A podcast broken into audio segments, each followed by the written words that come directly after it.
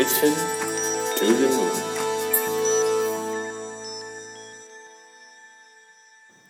สวัสดีครับ ยินดีต้อนรับเข้าสู่ Mission to the Moon Podcast episode ที่ 254 นะครับ คุณอยู่กับโรเบิร์ตฮานุสาหะครับ วันนี้เรามาต่อกันนะครับ จากตอนเมื่อวานนะฮะ เรื่องของ time management นะครับ ที่บอกว่าตอนนี้สิ่งที่ ผมมารวบรวมดูนะฮะว่าปีนี้มีคน request เรื่องอะไรเข้ามาเยอะที่สุดเนี่ยที่อยากฟังใน podcast ก็เป็นเรื่องของ time management ซึ่งอย่างที่ผมพูดอยู่เสมอก็คือว่า time management เนี่ยเป็นสกิลเนาะเพราะฉะนั้นมันต้องฝึกไปเรื่อยแล้วก็เราจะหาวิธีการที่ดีขึ้นได้เรื่อยๆที่เหมาะกับสถานการณ์ของชีวิตเรา สถานการณ์ของครอบครัวเราและความฝันของเราในช่วงนั้นนะครับ เพราะฉะนั้นเรื่องนี้ก็อาจจะพูดวนไปวนมาเยอะนิดนึงนะครับ แต่ผมเชื่อว่าจะเป็นประโยชน์กับทุกท่านนะฮะตัวผมเองก็ อ่านหนังสือเรื่องนี้เรียกว่าทุกเดือนอะคือจะต้องมีไอ้หมวดนี้เข้ามานะครับโอเคนะครับมาต่อจากเมื่อวานถ้าถ้าใครยังไม่ได้ฟังตอนเมื่อวานอยากให้ฟังตอนเมื่อวานก่อนเมื่อวานเนี่ยเป็นตอนที่เราไป track เวลากันว่าตอนเนี้ยเราใช้เวลากันเท่าไหร่นะครับก็จะมีวิธีการ track อยู่นะครับ ตอนเนี้ยเรา track เรียบร้อยละนะครับ ก็ถึงขั้นตอนที่2นะครับก็เป็นการ develop a plan นะก็คือตอนนี้ต้องทำแผนละนะครับว่าเอาละ เรารู้ละว่าตอนนี้เราใช้เวลาประมาณนี้นะครับในหนึ่งสัปดาห์ เราจะทำไงต่อดีให้มันดีขึ้นนะครับ ก่อนเลยก่อนก่อนที่เริ่มลงมือทำอะไรเนี่ยนะครับ อยากจะให้ทำสิ่งที่เรียกว่า create a big picture vision ก่อนนะฮะคือหนังสือเล่มที่ผมอ้างอิงมาเนี่ยเป็นหนังสือของ Harvard Business Review Press นะครับก็เขาก็พูดถึงเรื่องนี้เยอะนะบอกว่าเวลาจะบริหารเวลาต้องรู้ก่อนว่าจะบริหารไปเพื่ออะไร คือสิ่งที่เราอยากเห็นในชีวิตคืออะไรนะครับ แล้วเราก็จะเอาพวกนั้นนะมาทำเป็นกลยุทธ์นะยกตัวอย่างเช่น ปีนี้เป็นปีที่เราต้องการที่จะเรียนรู้มาก ๆ คือเราอยากจะรู้อะไรใหม่ๆมากเราเชื่อว่าอาจจะเชื่อว่าสกิลที่เรามีอยู่เนี่ยมันมันไม่เพียงพออย่างมากเลยในการที่จะพาเราเข้าไปสู่ความสำเร็จหน้าที่การงานอีกสองสามปีข้างหน้า เพราะฉะนั้นปีนี้นี่เราตั้งใจมากเรื่องการเรียนรู้ สัดส่วนของ personal growth ก็จะต้องมาอยู่ตรงนี้เยอะหน่อยนะฮะเวลาจัดเวลาก็ต้องเป็น priority ที่สำคัญหน่อยนะฮะหรือว่าปีนี้เนี่ยเราอยากเน้นมากเรื่องการสร้างทีมอย่างปีปี 2019เนี่ยจะเป็นปีของการสร้างทีมเลยนะของผมนะฮะเพราะฉะนั้นเนี่ยผมก็จะเน้นมากๆเรื่องนี้นะเเราก็อาจจะต้องมาดูว่าเราให้เวลาการสร้างทีมเยอะไหมก็มาวางกลยุทธ์กันเลยนะครับ ทีนี้เนี่ยหน้าของการวาง big picture vision เนี่ยนะฮะก็เขียนเหมือนเดิมครับ job category ของเมื่อวานนี้นะฮะก็ยังเอามาใช้อยู่นะครับก็คือมีทั้งหมด 6 อันด้วยกันนะฮะ core responsibility นะความรับผิดชอบหลักนะครับอันที่ 2 คือ managing people นะฮะตอกย้ำอีกครั้งหนึ่งว่า managing people นี่ไม่ได้หมายถึงลูกน้องอย่างเดียว แต่หมายถึงเพื่อนร่วมงานและหัวหน้าด้วยนะครับ คนที่ไม่มีลูกน้องเลย ก็ต้อง manage people อยู่ดี ก็คือเพื่อนร่วมงานและหัวหน้าของคุณนะครับ อันที่3นะฮะ personal growth นะครับ เป็นความเติบโตของเราเองนะฮะ อันที่ 4 ก็คือ crisis and fire นะครับ อันที่ 5 free time อันที่ 6 admin task นะทีนี้เราเราก็ต้องมาดูกันว่าปีแรกเนี่ยเราอยากจะใช้เวลากับเรื่องอะไรเยอะที่สุดนะครับ ส่วนใหญ่มันก็จะเป็น 3 เรื่องหลักนะคือ core responsibility personal growth และ managing people นะฮะเอ่ออย่างอย่างปีหน้าเนี่ยผมเลือก managing people ขึ้นมาก่อนนะครับ ผมก็จะเอามันไว้บนสุดของตารางนะครับ ในตารางนี้มีอะไรบ้าง 1 มี job category ที่กล่าวไปแล้ว 6 อันนะครับ มีเป้าหมายที่เราอยากได้ครับ แล้วก็มีเปอร์เซ็นต์ของเวลาคิดจากร้อยเปอร์เซ็นต์ว่าเราอยากได้ใช้เวลากับเรื่องนี้สักกี่เปอร์เซ็นต์นะฮะเพื่อเดี๋ยวเราไปทำจริง ๆ เราจะได้รู้ว่า เออมันสอดคล้องกับสิ่งที่เราคิดไหมนะครับอ่าสมมุติว่าผมบอกว่าผมให้ความสำคัญที่สุดกับการ manage people ปีหน้าเป็นธีมของผมเลยเนี่ยนะครับ เพราะฉะนั้นเนี่ยเป้าหมายคืออะไรนะฮะ ก็คือผมต้องมี active role ในการเจริญเติบโตและความก้าวหน้าของทีมงานนะครับผ่านการเทรนนิ่งผ่านการโคชชิ่งผ่านการคราฟเรียกว่าเป็น personalize แล้วกันนะครับ career path นะอันที่สองนะเป้าหมายที่สองก็คือ ผมต้องการทำให้เรื่องของ OKR ให้ทุกคนเข้าใจและทำสำเร็จให้ได้นะครับ ดังนั้นเนี่ยมันก็จะมีเรื่องของ constant check in นะฮะ feedback OKR review เนี่ยให้น้ำหนักไปเลย 25%ขอโน้ตตัวนี้นิดนึงนะครับ ของที่สำคัญที่สุดที่เราอยากทำไม่จำเป็นนะฮะไม่จำเป็นที่จะต้องใช้เวลาเยอะที่สุดนะไม่เป็นโดยโดยส่วนใหญ่แล้วเนี่ยบางทีเวลาที่เยอะที่สุดเนาะถ้าเรากำหนดกรอบกรอบของวันค่อนข้างยาวหมายถึงว่าอย่างสมมติในของผม 14 ชั่วโมงต่อวันเนี่ยมันจะมีเวลา free time ค่อนข้างเยอะฮะเพราะเราไม่สามารถอัดทุกอย่างลงไปได้ อย่างน้อยที่สุดเนี่ย เอาเมื่อวานมีคำถามตอนคือเมื่อวานนี้ผม train เรื่องนี้ให้กับศรีจันทร์นะทีมงาน แล้วมีคำถามของท่านหนึ่งซึ่งผมว่าน่าสนใจคือเวลาเดินทางเป็นเวลาอะไรนะครับ ถ้าเกิดว่าคุณเดินทางก็คือขับรถแล้วก็หรือว่าขึ้นรถสาธารณะ แล้วก็เล่นมือถืออะไรเงี้ยนะฮะหรือว่าขับรถฟังวิทยุอย่างเงี้ยอันนี้เป็น free time เนาะแต่ถ้าหากว่าคุณฟัง audiobook นะครับหรืออะไรที่มันช่วยพัฒนาความรู้ของคุณเนี่ยมันก็จะกลายเป็น personal growth time ไปเลย เพราะฉะนั้นก็ต้องดูว่าคุณจะเลือกทำแบบไหน ผมผมผมผมไม่ผมไม่ได้เป็นผมไม่ได้สนับสนุนนะให้ให้ทุกคนใช้ชีวิตที่แบบรู้สึกว่าต้องเคร่งเครียดจนต้องฟัง audiobook ตลอดเวลา ก็ไม่ใช่อย่างนั้นนะครับ ก็ฟังเพลงฟังอะไรบ้างก็ได้ ทีนี้แต่ว่าเราก็ต้องลงเวลาให้ถูกนั่นเองนะฮะเราจะได้รู้ว่าเราใช้เวลาไปยังไงนะครับโอเคนะฮะ ข้อที่2นะฮะ core responsibility ก็จะเป็นลำดับที่ 2 ของผมที่ตามมาในปีหน้าเนี่ยนะครับ ก็ข้อที่ 1 core responsibility ก็คือต้องเอาต้องทำ OKR สำเร็จให้ได้นะฮะเพราะใน OKR เนี่ยก็คือตัวเป็นเรื่องใหญ่ๆทั้งหมดที่ผมต้องทำเรื่องยอดขายเรื่องต่างๆ ก็อยู่ในนั้นหมดนะครับ อันที่2เนี่ยนะครับก็ต้องแชร์ vision ของศรีจันทร์เนี่ยออกไปให้ outside community ให้ได้ อันนี้เป็นสิ่งที่ผมเป็นงานหลักของผม 2 อย่างนะเพราะฉะนั้นหมวดอะไรก็ตามที่มันตกอยู่ในในสองเรื่องเนี้ย นะฮะก็จะถูกเวลาถูกมาเวลาเป็นงานหลัก ก็ให้ไปให้ไปอีก 25%เท่ากับเท่ากับ managing people เข้าใจหรือหรือรู้อยู่ทุกวันนี้มันยังไม่พอนะก็ต้องไปศึกษาต่อนะครับ อันนี้ก็อาจจะเป็นการไป training นะครับ การอ่านหนังสือ หรืออะไรก็แล้วแต่นะครับ ผมใส่ personal growth ส่วนตัวเข้าไปในนี้ด้วยก็คือ อยากจะวิ่งมาราธอนให้ได้ต่ำกว่า 4 ชั่วโมงนะครับมันก็ต้องซ้อมเนาะนะฮะ personal growth ในหมวดนี้เนี่ยก็ 20%นะครับ admin task นะครับเป็นอันต่อไปนะฮะก็เขียนไว้ว่าอยากจะ efficient กับอีเมลมากขึ้น นั่นก็หมายความว่าจะต้องจัดลำดับการตอบอีเมลอะไรให้มันเป็นเรื่องเป็นราวมากกว่านี้แล้วเร็วกว่านี้นะครับตอบเฉพาะอีเมลที่สำคัญนะลดเวลากันที่ใช้กับอีเมลที่ไม่สำคัญนะครับนะเรื่อง crisis นะครับก็เขียนว่าต้องการที่จะเรียนรู้ในการ prioritize แล้วก็ delegate งานให้ดีกว่านี้ นะฮะ free time นะครับ free time ก็เขียนเรื่องของครอบครัวนะครับแล้วก็เรื่องของการพยายามจะทำเรื่องเกี่ยวกับการทำสมาธิให้เป็นแบบเป็นเรื่องเป็นราวจริงจังมากกว่านี้นะครับคำถามก็คือสมาธินี่อยู่ใน personal growth ใช่ไหมอยู่ได้นะจริงๆอยู่ได้แต่ว่าผมเห็นว่ามันมี 2 ข้อแล้วใน personal growth ก็เลยอาจจะเอามาไว้ตรงนี้แทนนะครับไม่ใช่เห็นว่าไม่สำคัญเนาะแต่ว่าอะไรที่มันเยอะเกินไปเกิน2อสข้อในในโกในแต่ละอันนะผมว่ามันอาจจะ ยากที่จะทำได้นะครับแล้วเราจะจำไม่ได้เลยแหละว่าเราอยากทำอะไรนะฮะอะทีนี้เสร็จละเขียน mission เสร็จแล้วนะครับ ก็อันต่อไปก่อนก่อนจะเริ่มลงยังยังยังไม่เริ่มลงมือทำ time boxing นะ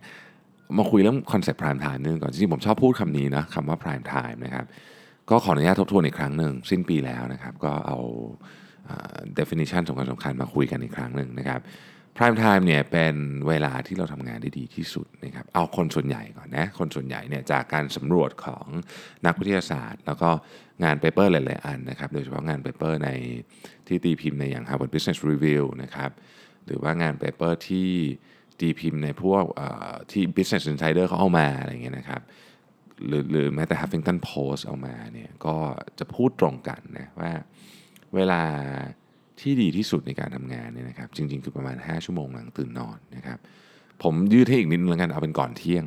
เนี่ยเอาเป็นก่อนเที่ยงนะครับ ก็คือช่วงนี้จะเป็นช่วงที่เราทำงานได้อย่างเต็มประสิทธิภาพที่สุดนะครับ ถ้าเราอยากมีประสิทธิภาพในชีวิตที่ดีเนาะช่วงนี้เป็นช่วงที่เราต้องใช้เยอะๆนะครับใช้ในการทำงานสำคัญงานที่ยากๆ และก็ต้องรู้ด้วยว่า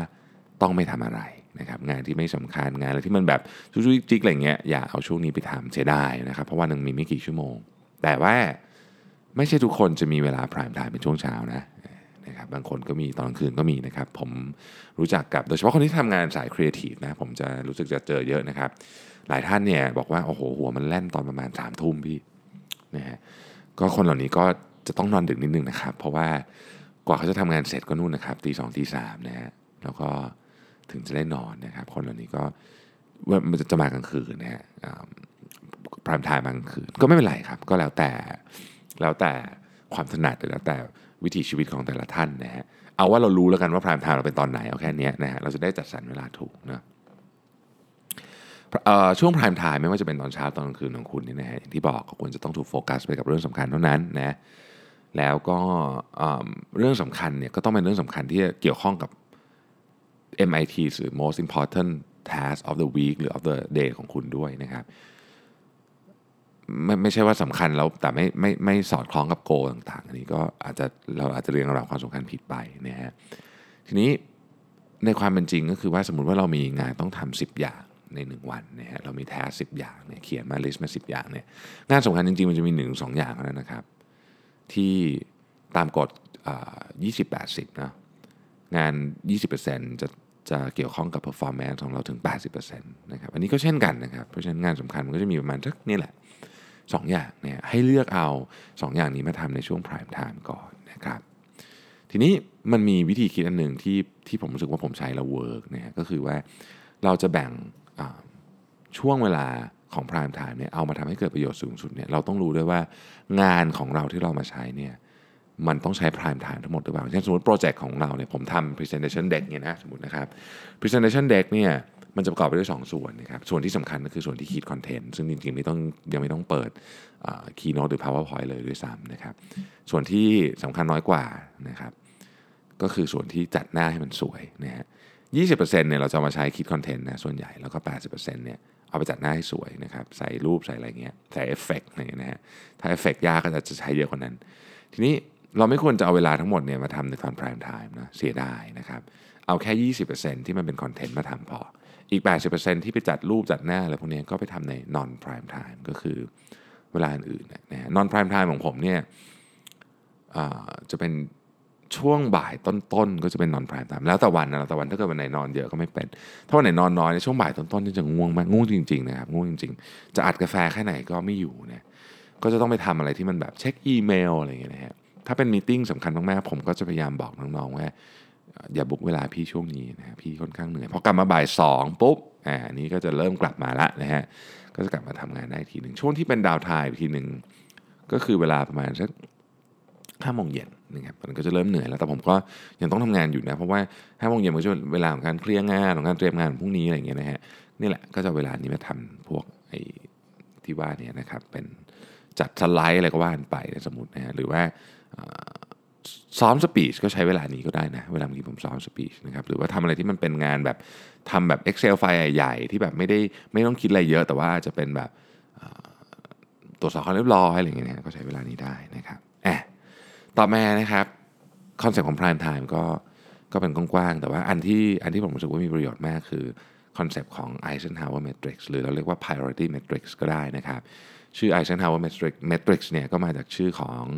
อดีตประธานาธิบดีไอเซนฮาวเวอร์ของสหรัฐอเมริกานะครับซึ่งตามหลักฐานแล้วเนี่ยท่านเป็นผู้คิดค้นคอนเซปต์นี้ขึ้นมา หรือว่าเอามาใช้อย่างแพร่หลายแล้วกันนะครับต้องใช้คำนี้เนาะประธานาธิบดีดไวท์ไอเซนฮาวเวอร์เคยกล่าวไว้นะครับบอกว่า what is important is seldom urgent and what is urgent is seldom important ก็คืออะไรที่ด่วนมักไม่สำคัญอะไรที่สำคัญมักจะไม่ด่วนนะครับ ซึ่งก็เป็นที่มาของเรื่องนี้เลยแหละ priority matrix นะครับ ก็อื่นต้องอธิบายนิดนึงว่ามันมี 4 ช่องนะครับขออนุญาตนึกภาพตามนะฮะซ้ายมือบนสุดนะครับคือคือมันมี 2 แกนใช่ไหมแกนหนึ่งเนี่ยเราจะเรียกว่าเป็นแกนของความสำคัญ อีกแกนอีกแกนหนึ่งเรียกว่าเป็นแกนสำคัญของความด่วนนะครับซ้ายมือบนสุดเนี่ย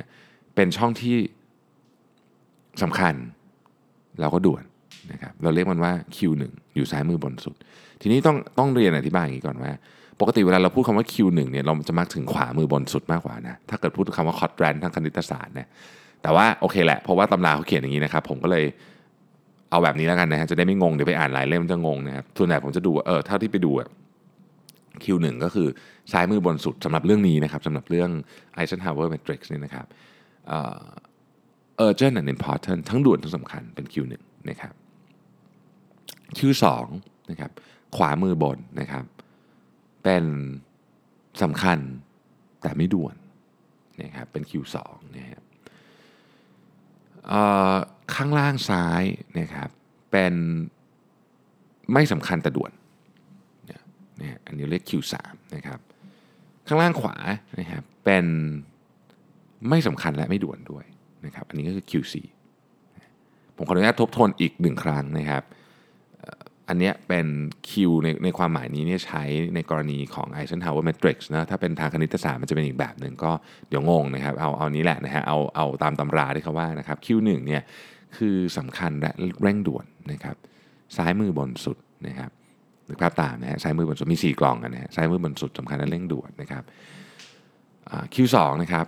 สำคัญและไม่เร่งด่วนนะครับอยู่ขวามือบนนะครับ Q3 นะครับไม่สำคัญแต่เร่งด่วน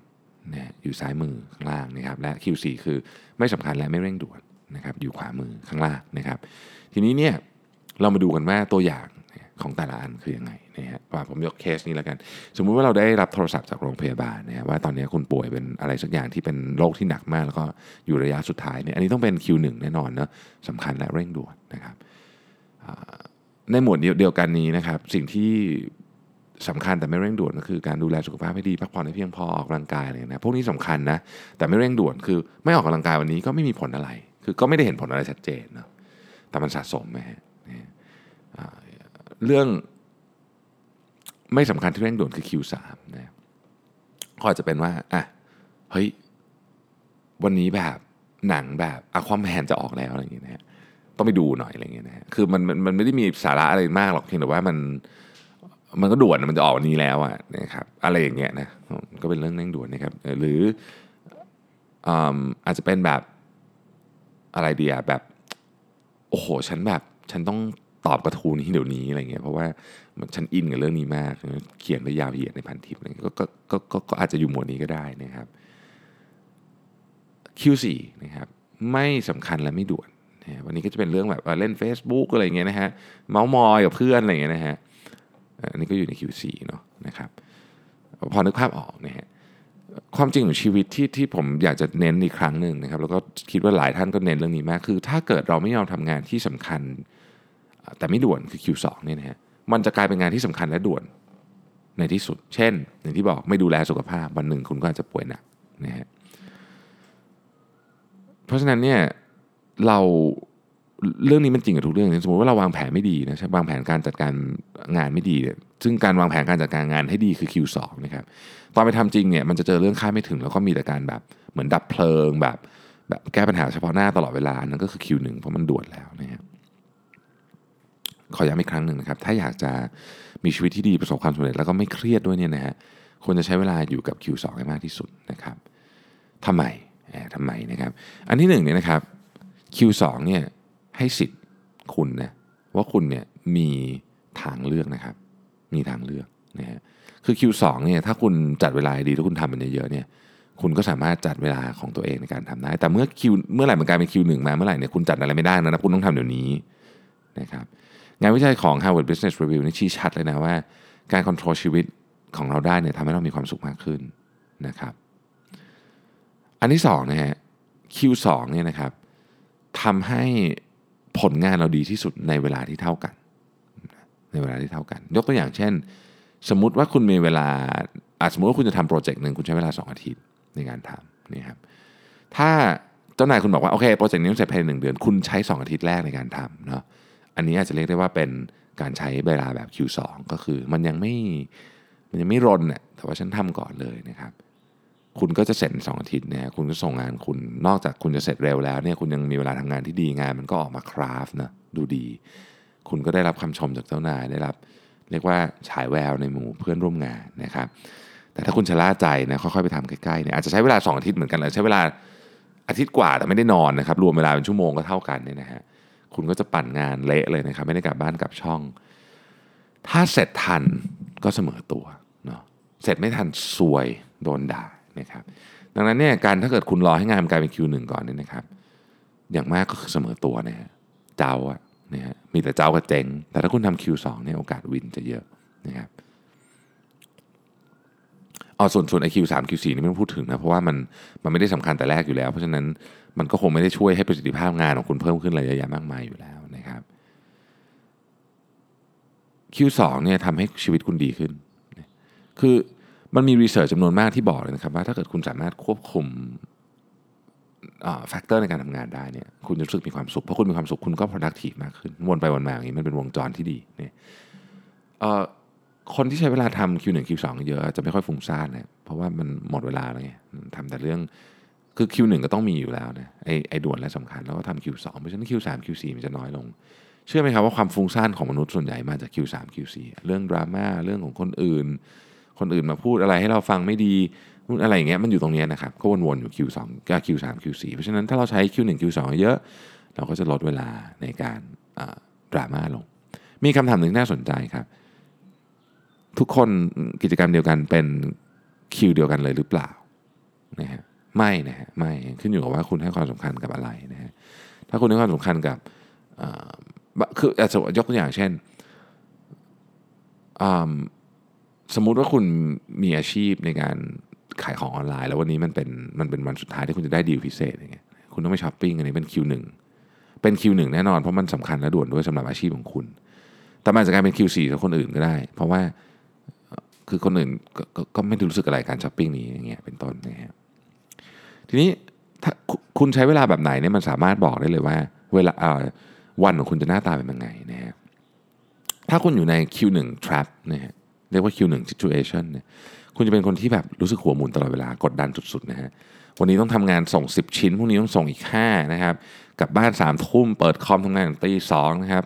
ตื่นเช้ามาก็โทรศัพท์ทำงานขับรถตลอดเวลากินข้าวไปเรียกว่ามือถือคุยโทรศัพท์ข้างหนึ่งเอาแซนด์วิชยัดเข้าไปข้างหนึ่งนะฮะอะไรแบบนี้มันคือทุกอย่างดูแบบเร่งรีบไปหมดเลย แล้วก็สำคัญไปหมดเลยนี่นะครับอะไรก็อะไรก็แบบด่วนด่วนด่วนด่วนด่วนสำคัญสำคัญสำคัญเนี่ยนะฮะอันเนี้ย คุณอยู่ใน Q1 trap นะฮะซึ่งซึ่งซึ่งซึ่งไม่ดีเนาะมันคือชีวิตของคุณจะมีแต่การดับเพลิงและแก้ปัญหาเรื่องของวิกฤตนะเหนื่อยนะไอคิวสามนี่ก็อาจจะหนักกว่าเมื่อกี้นะครับคือเมื่อกี้เนี่ยอย่างน้อยที่สุดเนี่ยคิวหนึ่งทรัพเนี่ยคุณยังมีผลงานที่ชัดเจนแต่ชีวิตคุณจะลำบากนั่นเองคิวสามเนี่ยคุณจะยุ่งมากเหมือนกันนะฮะแต่คุณจะไม่มี productivity นะครับ คิวสาม situation เป็นลักษณะนี้นะคุณรู้สึกคุณขยันมากงานก็เยอะมีแต่งานที่แบบคุณรู้สึกว่าแบบเข้ามาหาฉันตลอดเวลานะฮะแต่หน้าที่การงานของคุณเนี่ยไม่ได้ไปไหนสักทีเข้าประชุมก็ไม่ค่อยมีประโยชน์นะฮะเสนออะไรไปก็ไม่มีใครฟังนะฮะเขียนรายงานก็ไม่มีใครอ่านนะครับเอ่ออะไรอย่างเงี้ยนะฮะมันอาจจะหมายความว่าคุณกำลังทำงานอยู่ใน Q3 คืองานของคุณนะมันไม่ได้สร้าง value ให้กับองค์กร หรือไม่ได้สร้าง value ให้กับทีม เพราะฉะนั้นคุณก็คุณจะทำงานเยอะแค่ไหน มันเป็นงานไม่สำคัญมันไม่ create value ต้องมาทบทวนเรื่องนี้ให้ดี นะครับ Q4 ครับหมดวันแล้ว รู้สึกไม่ได้ทำอะไรเลยทำไมมันชิลอย่างนี้วะเบลอๆงงๆนะฮะงานก็ไม่เสร็จอะไรก็ไม่เสร็จเออแต่ก็ชิลๆนะผ่านไปนะฮะอันนี้คุณอยู่ใน Q4 situation นะครับไม่ดีนะฮะอันนี้ไม่ดีคือคือนอกจากคือตัวคุณก็รู้สึกไม่ดีนะครับ productivity ก็ไม่มีไม่มีอะไรเลยนะฮะก็ต้องต้องพิจารณาว่าจะหาทางออกเรื่องนี้ยังไงนะครับ Q2 situation เป็นแบบนี้ครับผมเรียกว่าเป็น the autonomy of life คุณมีอิสระและมี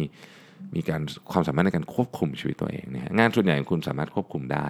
วันของคุณเนี่ยไม่ยุ่งเหยิงจนเกินไปนะครับ คุณได้กลับบ้านตามเวลาที่สมควร มีเวลากับครอบครัวดูแลตัวเองและออกกำลังกาย